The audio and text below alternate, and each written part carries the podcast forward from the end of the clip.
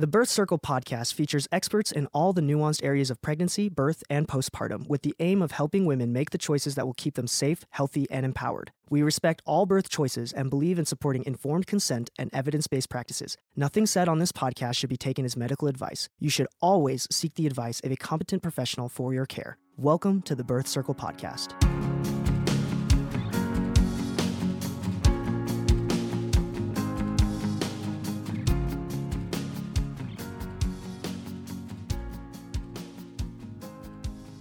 This is Sarah with Birth Circle, and today I'm so excited to explore a really, really interesting topic with Kristin Mallon.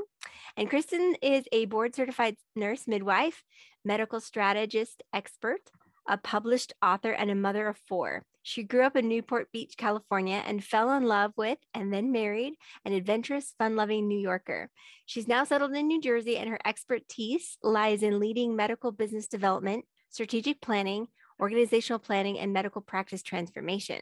As a midwife, she began, she began her strategy and business development work with several out of network OBGYN practices, but she's since grown into the field of plastics and aesthetics. Kristin's been called a visionary when it comes to medicine as a business, and her strengths lie in the growth and the development of best medical practices, teams, and bottom lines. Thanks for joining me today. Thanks for having me, Sarah. I'm really excited to explore this topic with you. It's not something that um, I've ever covered before on the podcast. And for the listeners that are mamas and doulas, I think you'll find this conversation really interesting because I feel like um, a better understanding of how the birth industry works and how our providers are, you know, behind the scenes, the insurance, the, all the money, and all the how the industry works. Better understanding standing gives us more options and better choices. Uh, we can make better choices for ourselves. Absolutely. And it's it's so interesting because when we think about birth, birth for so many of us is really a calling and a vocation and a passion and we don't always go into the birth field with the intention to make money, but then when we get into it, we realize that we still want to eat and pay our mortgages or rent. So it's a part of it that um, sometimes we kind of want to like shut the door on and pretend it doesn't exist. But then it just kind of piles up and gets the best of us. And there's a way where um, all types of birth workers, doulas, midwives, baby massagers, uh, lactation consultants can really benefit from just kind of like looking at um, this aspect of it that is a business and um, kind of like applying little bits and pieces of it. And um, it's okay to kind of think about like, I really love what I do and I really love my job and I really have this passion, but I still want to make money at the same time. Like both are okay. Yeah. Yeah. Awesome. Okay. So, how did you get your start in this birth industry world crazy thing? oh, a long time ago, I was, I actually was I went to, I wanted to be an archaeologist and I went to UC Berkeley in California and I, I, took my first archaeology class and realized how boring it was actually. And I was just like totally overwhelmed and lost because I was so convinced for so long. I think I maybe watched one too many Indiana Jones movies and that I wanted to be an archaeologist. And so I kind of quickly had to change majors and I got into psychology. And I was like, well, I don't want to work with adults because adults they there's all these things that have happened to them that the that have kind of like the layers and layers and layers you have to dig so deep. So i'm like let me work with adolescents. And i'm like oh they've had so many layers even as adolescents. I'm like let me work with kids. And then when i really just kind of got down to it i'm i really felt like it's really about birth. It's really about setting the family up oh, well with the birth to kind of to thwart off um, so many things. And I think that aspect of who I am kind of carried over into what I do now, which is, um, you know, I do a lot of strategy and a lot of development for um, medicine as a business. And it's because I'm very proactive. I'm not retroactive. So I like to see what's coming and try to anticipate twists and turns before they actually happen. Mm, I love it. I've said, you know, you fix birth and you fix world hunger, you fix all the problems because they all really stem at birth, all the traumas. Um, right. Absolutely. can, you know, get mama and baby connected and the family whole at the beginning, and you can prevent a lot of hard stuff.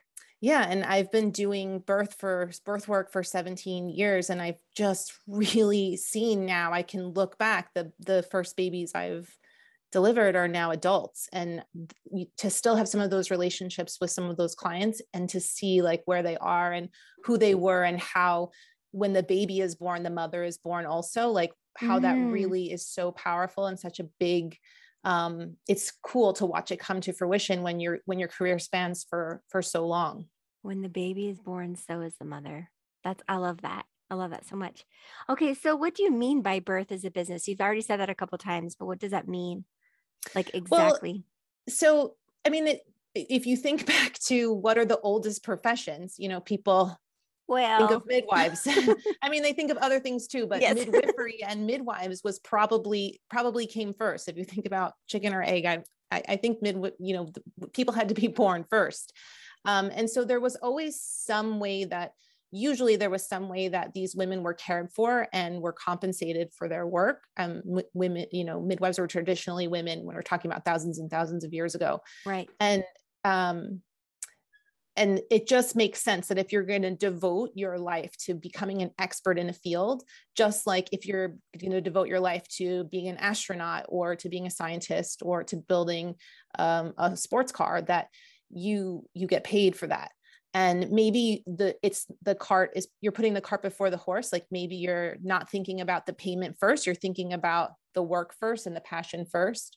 But that's kind of what i mean is like medicine medicine as a business and and even birth as a business and and there was that movie that Ricki Lake did the business of being born mm. and I think that it kind of got a negative spin about um, because I think the business of being born could be a positive thing, especially when it comes to birth workers.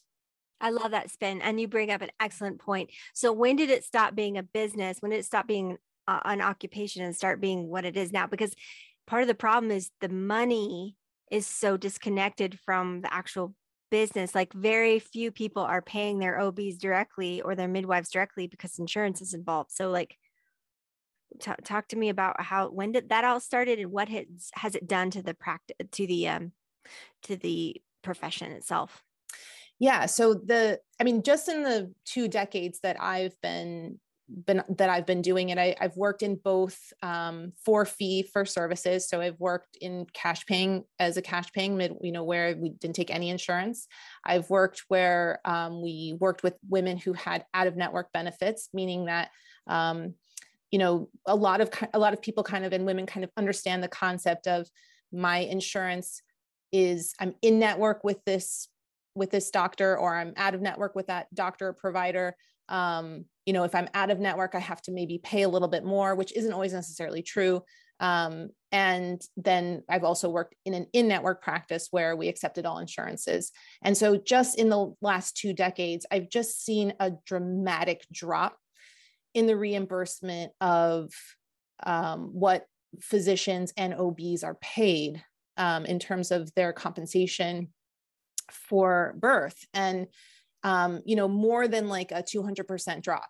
Wow. And I think that that's what's now what we're seeing now is we're seeing more of these factory practices where women go in and they're just seen they're one as a number because the only way that physicians can maintain their lifestyle and, and providers can maintain their lifestyle and can maintain um, you know not even necessarily with their peers um, radiologists and anesthesiologists and oncologists but just with their peers like pediatricians and uh, dermatologists other other types of doctors who do um, in office work they have to have twice three times four times the volume that they had even just five ten years ago. Wow. So they're turning their practices into factories just so they can pay. I mean the malpractice alone and malpractice insurance alone for some of these doctors is more than some people make in a year. So so they've got all these costs but um, they're being paid less and less by the insurance companies so they've got to just line them up. Yeah, and so it's I, you know I think sometimes physicians and and midwives too because you see this in midwifery practice in midwifery practices also where it'll be a group of 15 midwives and how can you really meet 15 people in a pregnancy you only no. have 12 visits nope. so um, and the same with physician practices that are that large or they have these separate groups where they'll have the group of physicians, seven or eight physicians that see you in the office, and then they have a group of seven or eight physicians that do all the deliveries. And it's a very disjointed yeah. practice, but it's and sometimes physicians and midwives are blamed for that but it's really that my perception is that insurance has really especially in network reimbursement rates has really pigeonholed physicians and midwives into these types of practices and is leaving women with no choices minimal yeah. choices well, I want to talk about the reimbursement amount, but I also want to ask a, a, a little side question here. Well, more like a comment. I've noticed a lot of people will, you said people don't like that. They, they think that's really disjointed and they want a, pra- a practitioner that sees them through the whole process. And I'll see a lot of midwives start their careers and say, I'm, I'm only going to see, I'm going to see this, the woman through her entire pregnancy, all the prenatals, and then I'm going to be at her birth. But then the reality sets in of the on-call life and the lifestyle of being, of being the only provider in your practice. And then sometimes she just, she pairs with another midwife. And then the taste of that freedom that she can get by not having to be on call every minute of every second of every day of every then then they bring on more and more midwives and then soon they're in a group practice again and it's just the clients keep asking for a single provider but it's just not feasible like the on-call life is really hard plus then you don't get paid very much. Right right. So it's possible that the single provider um that single provider should be available but then there should there should be an understanding i think of the reimbursement for that type of practice. So yeah. I think that it's that's really kind of what it is. And and a total side note but like in in other practices that i've worked with where they have the similar idea that what you're talking about um, where they have three midwives and then they add on two more and now they have five and then they get to eight. You know there there are other things that groups can do. They can do pods or they can do co-sharing or, or colors. You know they can have like red team green team blue team mm. where you know you're in a group where you see um, a, a group of four and you know that this group of four is your group of four even though um, maybe you have an emergency, the baby's not moving, you're 28 weeks, you have to go to the office and you end up seeing the blue team because that's who's there that day. But your your your core four midwives. Oh, that's a good idea. More right. So there's there are these ideas that um, you know, when you start to kind of look at medicine as a business and you can start to pull from other silos, like what are they doing in dermatology? What do they do in restaurants? What do they do in hotel management? What do they do in all these other fields? It can really be applied and make a better experience for for clients yeah. and for the providers also you also said medicine as a business and you kind of made a, a, motion with your hand that made me think yeah why do we not accept birth as a business we accept dermatology we expect we we expect plastic surgery to be treated like a business i mean they even have billboards right and referral bonuses and yeah absolutely and dentistry it, and, and dentistry for sure yeah but then when it comes to like heart surgery or birth, we expect our providers to just be there. Be altruistic. Yes. yes. or wholly altruistic. I mean, I think altruism is part of it, but oh, maybe sure. not the whole thing. Um, and so there's, but I think that um, that's so then the, I think that there is a, there is a time and a place for the single provider group um, but then women have to think about too like you know, do you want to put all your eggs in this one basket? Like that movie knocked up, you know, I promise I'm going to be there at your birth. And then that's the day that her son's graduating from college and she's not there. Or that's the day that the midwife is, um, you know, it's her, um, somebody's sick in her family or she gets and sick herself. Right. Yeah. Right. Or she, or the other thing that I always tell women because I did solo practice. I, I did solo practice for a long time. Um, is that, you know, when I finally took on a partner is that like, if I've been up for three days in a row, you don't want me at your birth. Mm-hmm. I've know? seen so, midwives act, you know, be at birth where they've just come off another birth. And I'm like, wow, you should not be here. You need to be exactly, at home. Exactly. Exactly. Yeah. So, and then it's kind of like, I've always learned, and this is something that took me a while to learn in my own practice, is that when women are kind of presented with the facts up front, they are much more accepting of like what the reality is. So if they really want me to be at their birth, but then I say, okay, I'm in a group with these two other women or this, this, you know, mm-hmm. these two other people. Um, and I'm going to do everything that I can, but you need to make sure that you meet these two other people and you're comfortable yeah. with them. And, yeah. it, and especially at the first visit, if that conversation is kind of happening, then um, I, I found that setting all of the kind of the expectations, sometimes even with the first phone call before they even come into the office or even have their first visit, um, really helped to kind of, um, you know, women were women are usually generally very understanding i found yeah you know. set expectations. Well you have to look at why are they demanding or why do they think they want that in the first place? And a lot of times it's because they've had a traumatic experience with a provider before either in birth or somewhere else and they feel like the only way they can be seen and heard is if they get one provider. But absolutely. So you bring up this other really phenomenal point that struck me some some many years ago when women were like i want you i have to have you i have to have this person or, or any other colleague or any other friend of mine. And what it really what it what it really came down to was women wanted a specific outcome.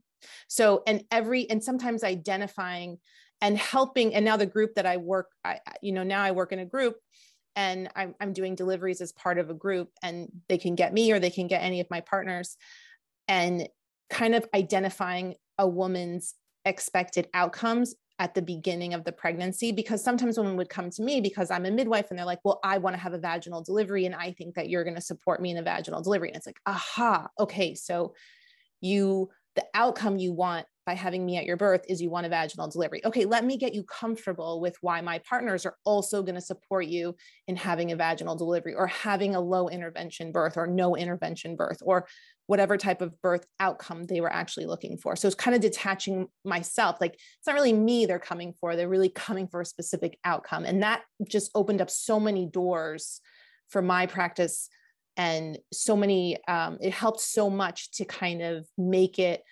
okay for everybody, make it okay for me to have a life and to still do what I love and made it okay for the patients and for their you know for our clients and their experience as well. Yeah that's awesome.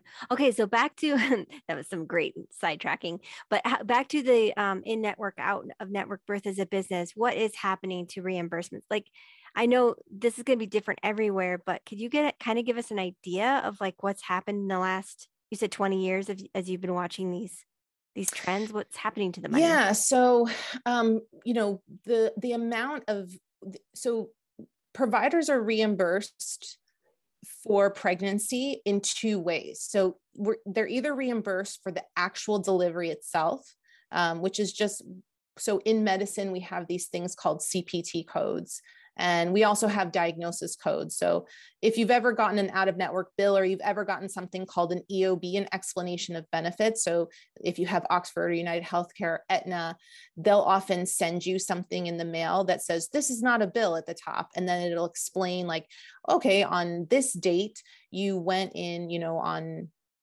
February 18th, you went in and you had this service, you had your blood drawn. So it'll say venipuncture, and then it'll have a CPT code next to it. And then it'll say you had a urine out, maybe you left a urine sample, you had a urinalysis done, and there'll be another CPT code next to it. And you had a visit, you had a 15 minute visit with your midwife, and there'll be a CPT code next to it. And then there's also diagnosis codes. And that's what you kind of look at when you're looking at your explanation of benefits. Um, and so for birth, um, there's one CPT code for the actual birth. So vaginal delivery has a CPT code, C-section has a CPT code, VBAC has a CPT code. And then there's another code for what's called global care. So every single visit you have in your whole pregnancy is all lumped into one sum. And it's done on purpose like that because they don't want physicians and midwives to say, well, Sarah, you have to come in every single Tuesday and they're just going to rack up your bill. You know, I, I, um, we've all heard about, you know, different types of practitioners who have done, you know, you know, we've heard about different like, oh, chiropractors or dentists. I mean, not to throw anyone under the bus, but you know, you've had a, heard a story about a friend who went somewhere and it's like, well, you have to come in three times a week. And so they they made this global fee schedule to kind of protect patients from that. So when the doctor or the midwife tells you to come in, they actually really need you to come in. It's actually really for your health, your safety, your well-being because the doctor midwife is getting paid whether you have 8 visits or whether you have 15 visits. Mm. So now that's working against women because if women now need so sometimes women need to come in more than they than the 12 visits that they're supposed to standardly have under this global charge and they have um, round ligament pain and they need they want to get it checked out or they have um, a urinary tract infection and they want to come and get it checked out and they're kind of getting pushed away by their provider staff because the provider isn't going to make any more money if they come in more or not because it's billed yeah. under this global this global charge. Hmm. Interesting.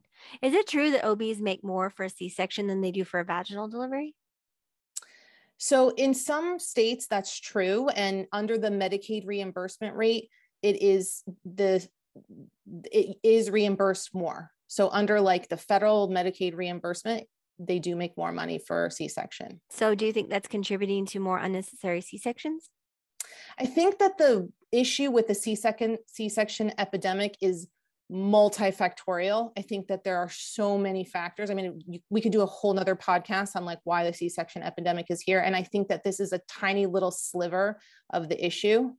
Um, I don't think that physicians are necessarily thinking about reimbursement because of all of the physicians that I've worked with, a lot of them don't know that, believe it or not.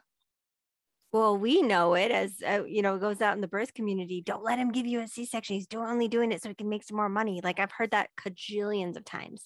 Yeah, but I think like I think most people who go into birth, even OBs, do it because it's a passion and a calling, and yeah. something inside of them wants women to have the birth experience that they want. I, I do, maybe it's just because they're my colleagues, but I really do believe mm-hmm. that about most OBs that they really are working on the side of the patient. Well, even if the reimbursement's the same, if they see a labor going super super long, they'll get the paid the same amount whether they're there for the the patient for 36 hours or there and decide for 12 and decide to do a C-section. So there's also that motivation, right? Right. So a 100 that's definitely a 100% true. And and there have been a lot of um rules and regulations that come down now from JCAHO, the joint um JCAHO stands for the the Healthcare Administration. Got it. and from the American College of Obstetricians and Gynecologists, there's a lot of um, rules and regulations now about when you can actually perform a C-section. And so many hospitals, um, because of what happened with um, what happened with Obamacare, the reimbursement was actually changed based on C-section rates and episiotomy rates, and there were different um, there are different markers, and one of them is something called the NTSVD C-section rate. So the nulliparous, term, singleton, vertex woman and her C-section rates is something that's incredibly highly regulated now throughout the entire US. So it's basically there when a woman comes in, baby's in perfect position, full term, then then they really discourage the C-sections. Right. And and null, nulliparous. So meaning it's her first, it's her first baby. Oh, good, good, good. And so, that's something Obama Obamacare changed, huh? Right. So he he Obamacare put that in motion and that it has carried over and we still have it to this day. And it's a metric that is incredibly tracked in every single hospital, probably pretty heavily for the last, I would say maybe since 2016.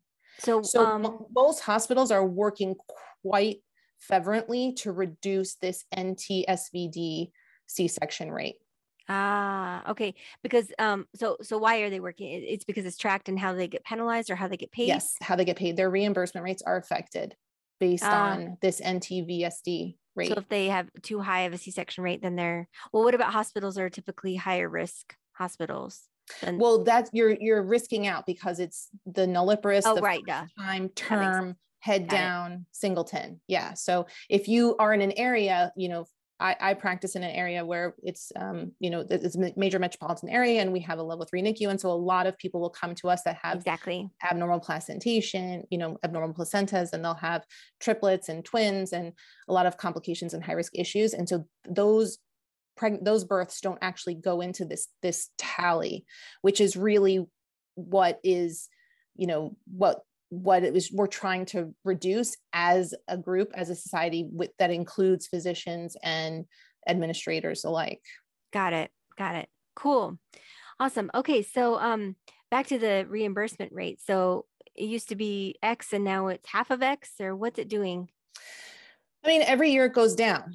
So why are um, they doing that so we have inflation and and you know this year we had quite a significant amount of inflation and every year it's going down. And i think it they're doing that because these are publicly traded companies that you know that have to um, you know satisfy their shareholders basically. And so they have to continue to grow and generate revenue. So how are they going to do that? One of the major ways is that they're going to take money away from the people who are actually distributing care. I mean they get rid of they try to get rid of as you know they're trying to automate things. They're they're doing other things too. I don't want to just yeah, say yeah. that they're just taking all the money from the physicians but that's a big part of it for sure.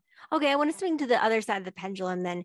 Um, what why aren't more obs hospitals private and only take cash pay? I mean there's home birth midwives that pretty much that's what they do. There's some home birth midwives that can take insurance but it's pretty rare. Why don't more obs just say you know what done with the system. My client can afford me if they want me and go off com- all networks and just do cash pay. What what is the actual cost of a delivery?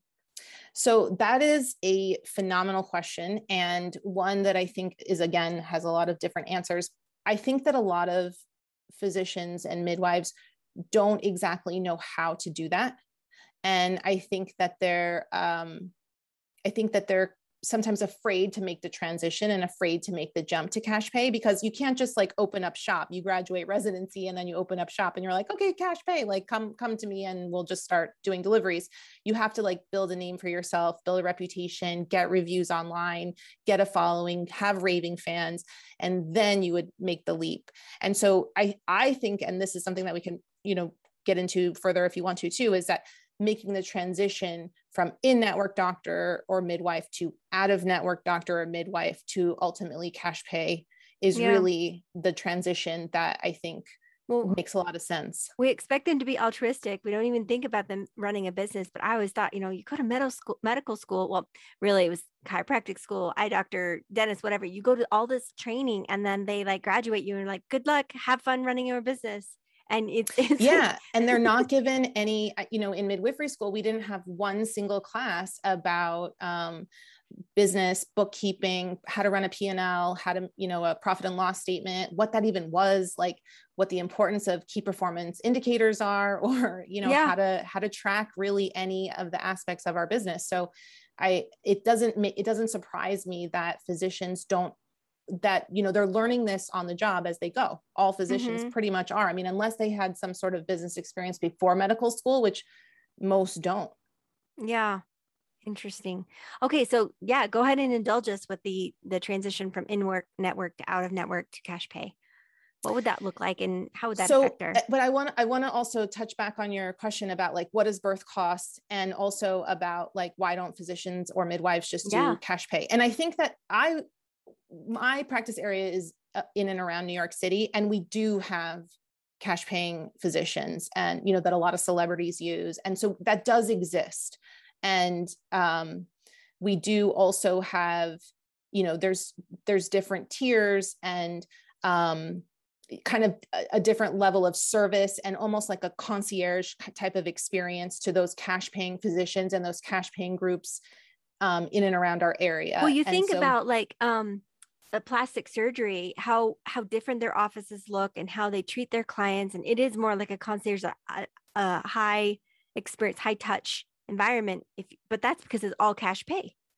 Absolutely absolutely. So then when you come into you know in manhattan there's probably a handful of cash pay physicians. I want to say there's maybe five or six um, and when you go to their offices um, it's they look like plastic surgeon or cosmetic dentist offices you know they look like hotels they're really mm-hmm. um, luxurious and very comfortable but that's kind of that's part of the whole birth experience is that that's part of it too. So yeah. then with, what does birth cost? I mean, it could, you know, you could fly your own private physician to your own private island in the Caribbean too. So, you know, it's like Yes, what does that cost? Yeah. right, exactly. But I mean, I mean, well, I don't know. We got a bill. This is kind of off topic a little bit, but we got a bill for our son's uh, 13 day stay in a an uh, um an ICU and it was a bazillion dollars. But then I thought, you know what? I wonder what this cost. So I divided the bill by how many days he was there and then divided like a room cost. I run a hotel too so i need room costs and then how many how many nurses had to be on duty how many patients were on the floor. What I expected my doctors to be making i'm like i don't want my doctor surgeon to be making anything less than $250 an hour like that's not a, that's not fair he's working on my son right? I did all this math and when it came down to it it pretty much Like I was like, oh, there's like four or five thousand dollars left of this bill that I can't account for. But it made sense that it is expensive to run a, a, a thing like that. But me paying it out of pocket would have destroyed us financially. So thank goodness for insurance. But a birth isn't like that. A birth, a non-complicated birth, doesn't require 14 days in the ICU. It doesn't require round the clock medical care. So yeah, what should it cost? yeah. So I think that like it, you know, you're so there's there's kind of a double standard in terms of hospital. So you bring up like a really, really important good point also, which is what what the hospital makes and then what the provider makes. And they're two different things. Mm. And um, you know, hospitals are still making pretty good money in OB, but providers aren't. And actually, there's kind of a, a belief in the medical community that OB, along with radiology and along with anesthesia, along with the ER and along with oncology, are like one of the areas in the hospital that are actually still making money and not losing money. Mm. So when patients come in and they go to med surg floors or they go to like a pulmonary, like a, a lung floor or a cardiac floor, those area, those um, because reimbursements are so down in those fields also those parts of the hospital are actually areas where the hospital's losing money but in ob the hospital is actually still making money in ob so i think hospital stays i mean there are believe it or not there are actually out of network hospitals too. So an out of network hospital stay can run you like $50000 a night. And whether or not your insurance will actually pay that which is a whole nother topic too i mean this topic could go on forever and ever but um and then in network it, it usually ends up being maybe more around like 20 or 25 thousand dollars a night. But the the hospital will oftentimes do what's called a super bill. So they'll bill the insurance like it's like this weird game that insurance the insurance the insurance will play with um, doctors and hospitals or care facilities where if you come to me and let's say you're dehydrated and you come into my office and you need an IV because you have hyperemesis gravidarum, you have the you have the excessive nausea and vomiting in pregnancy, and so you're going to come and get an IV IV hydration in my office. The actual bag of IV is like fifteen dollars, and the actual tubing is like six dollars. And for me to pay a nurse to administer, you know, the nurse makes you know anywhere between $30 to $60 an hour depending on your location. And so that whole process should maybe cost because it's an hour of the nurse's time and then all of the supplies and you got to make a little bit of money. 20 30% markup is pretty standard in most mm-hmm. industries. It should cost maybe 125 or 150 dollars. But in order to get the insurance to pay the 150 dollars we do what's called a super bill. So we send the insurance company a bill for 700 dollars and then we fight we go back and forth and we fight with them about how much they're going to pay and then they they we, they end up paying us $80 so it's it's this that's the thing about bills mm. in, in medicine is that they're usually super bills and, and maybe you've heard of that too if you go to an acupuncturist or a chiropractor and they're like well they're like pay you know um, i'm going to give you a super bill and you submit that to your insurance and then your insurance will pay me you know x y and z. So it's kind of this like weird guessing yeah, game that we're always so, it feels so unfair and dishonest. Well and unnecessary. Mm-hmm. so in what other industry is does it work like that? Like when you go to the grocery store and you want to buy mm-hmm. let's say a non-food item you know you want to buy some shampoo and the shampoo is nine dollars you pay nine dollars and that's it. You don't go to the cashier and you're like well you said nine dollars but i really want to pay two dollars. And then the cashier's yeah. like you want to pay two dollars? Well how about seven? You know it's like yeah. you don't go through the no. well can you imagine wasted. can you imagine building a house this way too? You're like i need a house and and oh my gosh. Yeah no bad idea bad idea. Yeah exactly. So all of that back and forth and then you know even past that even behind that there's um, they don't pay because your name is you know, Sarah Smith, but because I didn't send the bill in with Sarah B. Smith, and that's the name that's on your um, insurance Ew. card, they're going to deny me the, they're going to deny the claim that I submitted. And then we have to go through this whole process of, you know, so the the physicians and the midwives have to employ billers to work on this end and then the insurance companies having to pay billers to, to negate the bills that we're sending them i mean it's just a lot of unnecessary um, redundancies and back and forth that's just costing everybody and including um, and our the patients and the physicians and midwives are the ones who are suffering the most. the insurance yeah. companies are the ones who are so benefiting, there, unfortunately. There, there are no in betweens. There's the insurance company playing this game, or there's cash pay. I mean, uh, there are people that can afford cash pay and great, but for most people, they can't afford cash pay. They have to have an insurance involvement, right? right? So then right. It's just driving up their premiums, getting them less care. Is there any medium? So there are a few, very few self funded plans. So that is something that's starting to catch a little bit more momentum.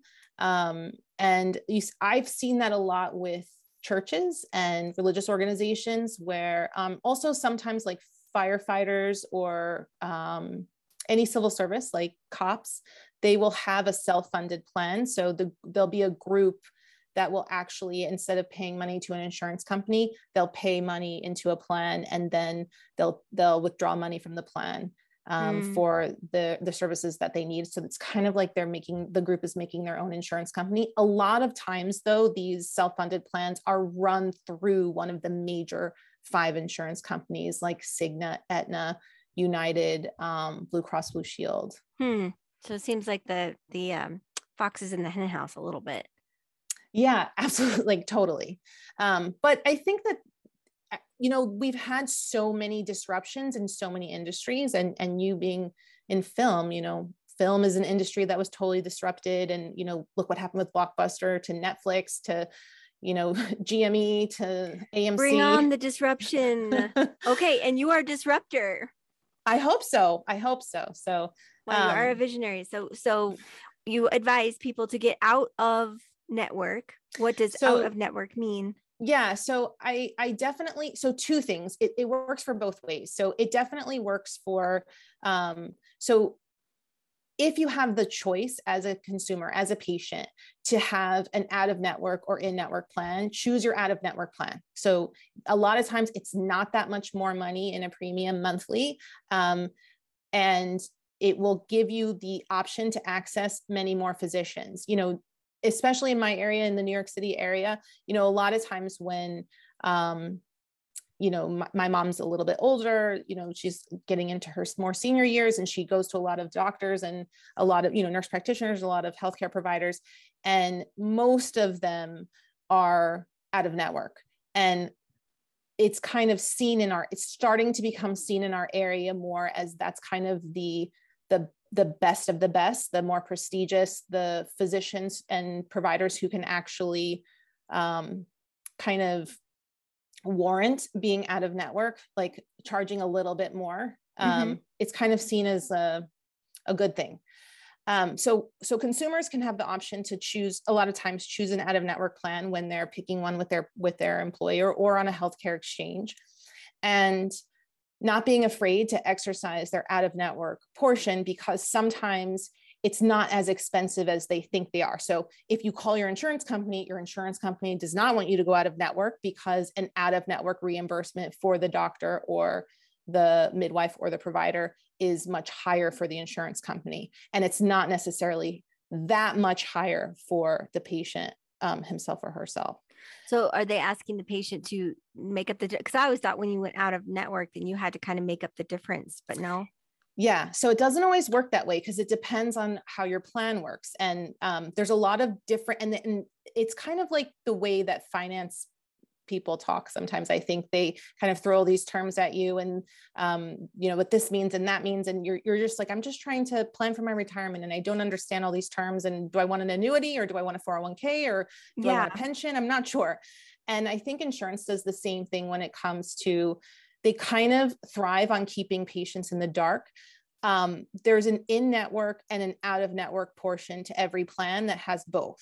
So mm. there's an in network deductible and there's an out of network deductible. And then there's an in network co-insurance and there's an out of network co-insurance, meaning that if you, um, your insurance will pay 80% or 90% of the provider's bill and you're left to pay 10%. But a lot of times it's a super bill. So if you go back to my IV mm-hmm. example, mm-hmm. I'm putting out a $700 bill. I'm hoping to get $150.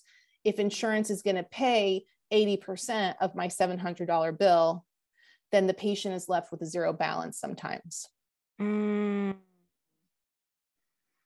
Okay, I'm gonna let that sink in for a minute. So sometimes it's it's like those car those car and collision places that they're like, "What's your deductible?" And you tell them, and they're like, "Okay, so we'll charge you this. We'll charge your insurance company this, and then you don't actually have to pay your deductible." It's it's exactly the same thing. Okay. So um, and it's done legally. So the way that I just described it, it kind of sounds a little. It could sound like potentially illegal. I don't want to get myself no, it, no, trouble. it doesn't sound like that. It doesn't sound like you didn't but, make it sound um, like that. But it, that's I've seen that in action. I didn't know understand. I didn't understand what was going on behind the scenes, but I have seen that happen. So what what what we do so we work in an i work in an out of network practice now and um, we have a cash paying portion also um, for um, for for what we do in birth and the way that uh, so what i would really encourage women specifically to do is that if you to not one not be afraid of out of network providers and two to not rely on everything that your insurance says about going out of network but to talk to the provider themselves. So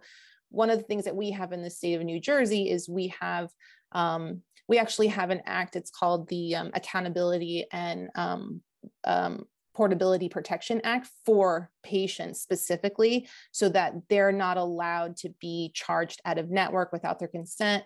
And also, they're not allowed to get what's called a surprise bill. And a lot of other states have the same, have different names for the same exact thing.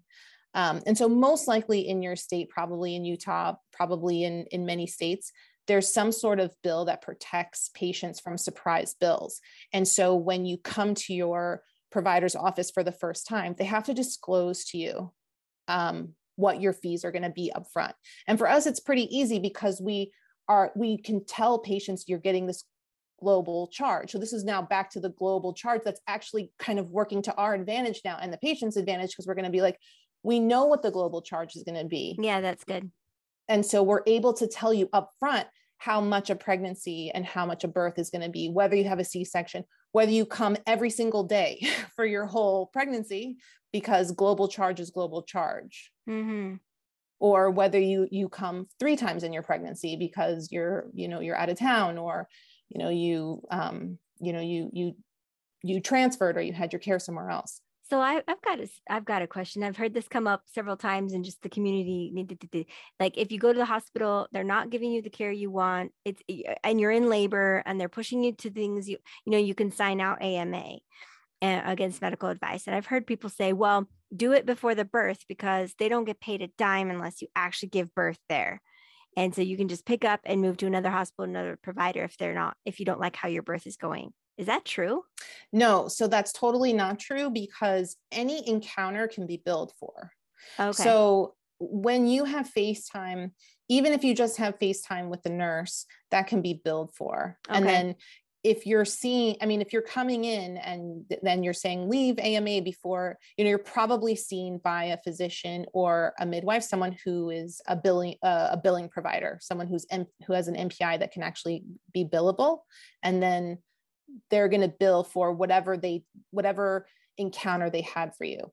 And what's interesting about obstetrics specifically is that the triage area is billed as an can be billed as an emergency room. I mean, this, this is totally separate topic, but so if you come in, let's say you're, you're coming in and you're like, I think my water broke, and maybe it broke. Let's say it really broke, but you're going to leave and go deliver somewhere else. So when the midwife checks you and sees oh yeah your water broke that encounter that you had with the midwife is is can be billed as an emergency visit emergency mm-hmm. room visit mm-hmm. even though you I, didn't give birth it's there. just it just feels like it's so overwhelming to understand how this works that i mean so you're saying now you could get double billed could the insurance ever come back to you and say well you moved hospitals so we're not going to pay one you have to pay one like i don't so many people are just so afraid of getting in in arguments with their insurance company that they end up with subpar care yeah, absolutely. And that's another benefit to going to an out of network provider because an out of network provider will actually have the time and the resources to sit down and talk to you and explain all of those things to you. But to go back to your point about double billing, you're not actually getting double billed because you're having uh, rule out rupture of membranes in one hospital and then you're delivering in another hospital. Got it. Okay. So what All you right. can't do, it's and this is like a totally another complicated side topic, but if you come in in labor and you and the provider says, okay, your water's broken, your, your water ruptured, and then you deliver there, they actually then can't bill for that rule out labor rupture um experience that um, encounter because it's, it's part, part, of your of delivery birth. yeah that yeah. makes sense so there's not really any incentive for them to kind of keep you or push you away because they're going to get paid either way okay well that's good to know i cannot believe how fast i never thought it would be so fascinating to talk about insurance but i just okay wait one last point though i don't want i want to make sure this gets lots of time sh- uh, sh- sh- uh, time in the sun, but you encourage physicians to go from if they're in in network to venture out and to do Absolutely. out of network. Yes, definitely. And then you try to move them to cash pay eventually, or if that works for their practice, then they're most of the time when a physician goes to it's very hard to go from out of network to cash pay. So you have to kind of have almost a celebrity status. Got it. Um, and so you'll see some of those OB, you'll see some of those OBs. There's one in um, the Kardashians. Um, I think her name is Dr. Thea um, the Kardashians, OB, she's cash pay only. Mm-hmm. Um, because she has such a celebrity status and such a celebrity following and a YouTube channel and all these all these different things. If you want her to deliver you, I don't even know how much it is. It, I, am assuming it's in the, in the six digit in the six digit range. But um, most of the time, when a physician goes from in network to out of network, they're going to be very comfortable in the out of network model. They're going to be able to um, not have to see patients in a factory setting. They're going to be able to slow down. They're going to be able to um, kind of either hire more physicians, group them up, like I said, into pods, or not take as many patients because um, they're going to be getting reimbursed so much more that it's going to just they're going to be doing the same they're going to be doing so much less work but making the same amount of money and um, there's a there's a whole i have a whole thing on my website about how to do that and obviously i do consulting for how to take a physician from in network to out of network. Um, and it's much, much, much easier than most physicians think. And I really want to encourage OBs to do that because, especially OBs that have their own private practice that aren't part of a hospital practice um, or aren't already part of what's called a collective bargaining um, group. Um, um, and some physicians will do this well they'll they'll pair up with other physicians and they'll they'll go into a collective bargaining agreement with um, different insurers. And I think that's just the worst thing for physicians to do. I think that just like, you know, takes their control away from their practice, takes control away from what they can actually do in their own, with their own, mm-hmm. um, with their own business. And physicians and midwives both should really go out of network. So I'm happy to talk to anyone and give any advice yeah and that leads me right into my next thing tell us um where they can tell us your website and all of the different ways people get, can get in a hold of you yeah so my website is just my name um kristinmallon.com and it's kristin with two eyes and um, all of my socials on there all of the ways to contact me is on the website. It's really the best place to go.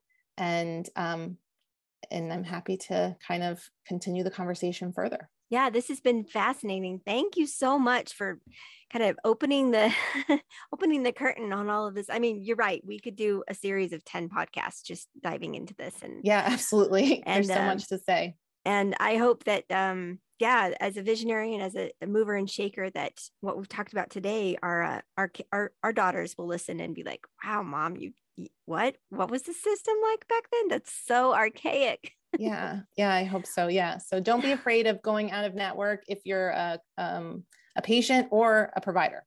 Awesome. Thank you. Yeah.